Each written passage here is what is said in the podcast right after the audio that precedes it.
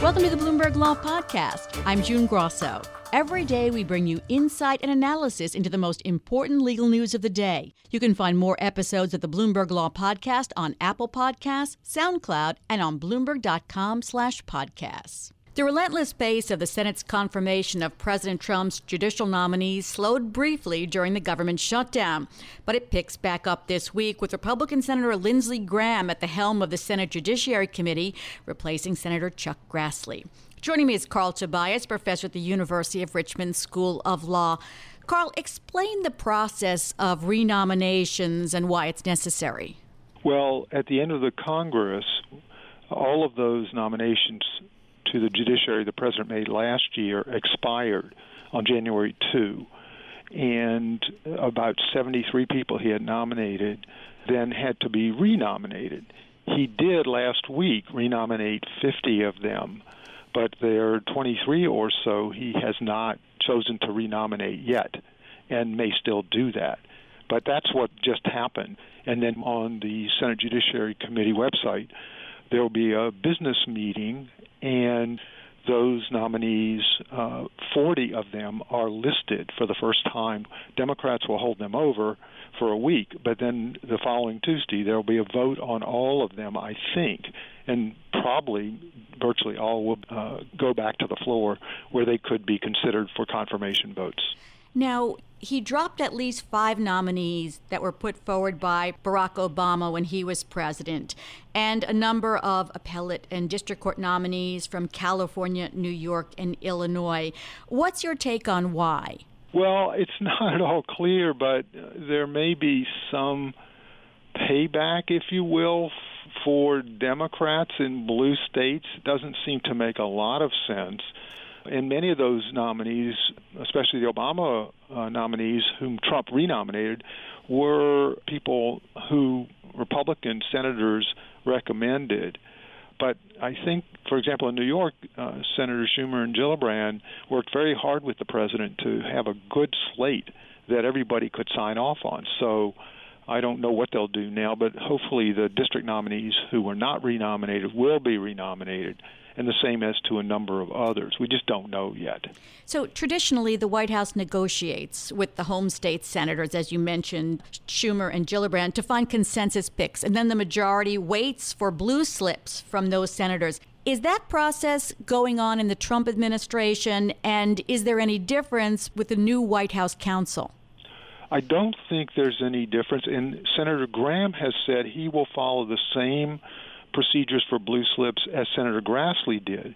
What Grassley did was create an exception for the appellate court nominees and said if there were adequate White House consultation, then blue slips were not going to be relevant, even if senators uh, withheld them. And so that was very different than the eight years under President Obama. And so that's the major difference is at the circuit level. And of course, the administration has set records for appointing people to the appellate bench 30 in the first two years, which has uh, shattered all records for that number. Let's talk a little bit about some of the nominees. The nominee for Justice Brett Kavanaugh's old seat on the D.C. Circuit is Naomi Rao, who works in the White House Budget Office. Why are liberal groups complaining about her nomination? Well, I think that she has what they consider to be uh, fairly controversial writings, mostly when she was an undergraduate or a law student.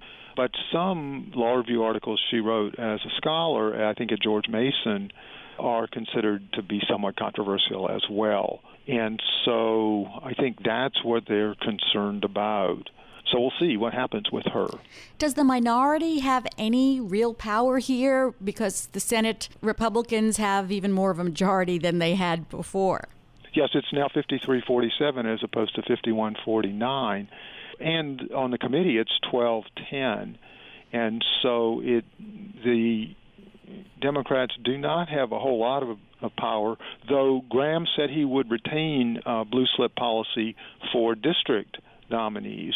So even if it's a Democratic objection to a nominee in the home state, that person will not go forward, according to Senator Graham. And so that's one piece of leverage that the Democrats do have. And of course, they can rigorously question people in hearings and have debates on the floor. And so they haven't lost uh, everything. But one big notion that may come up is the uh, notion of, of cloture, where you cut off debate if the majority uh, wants to do that.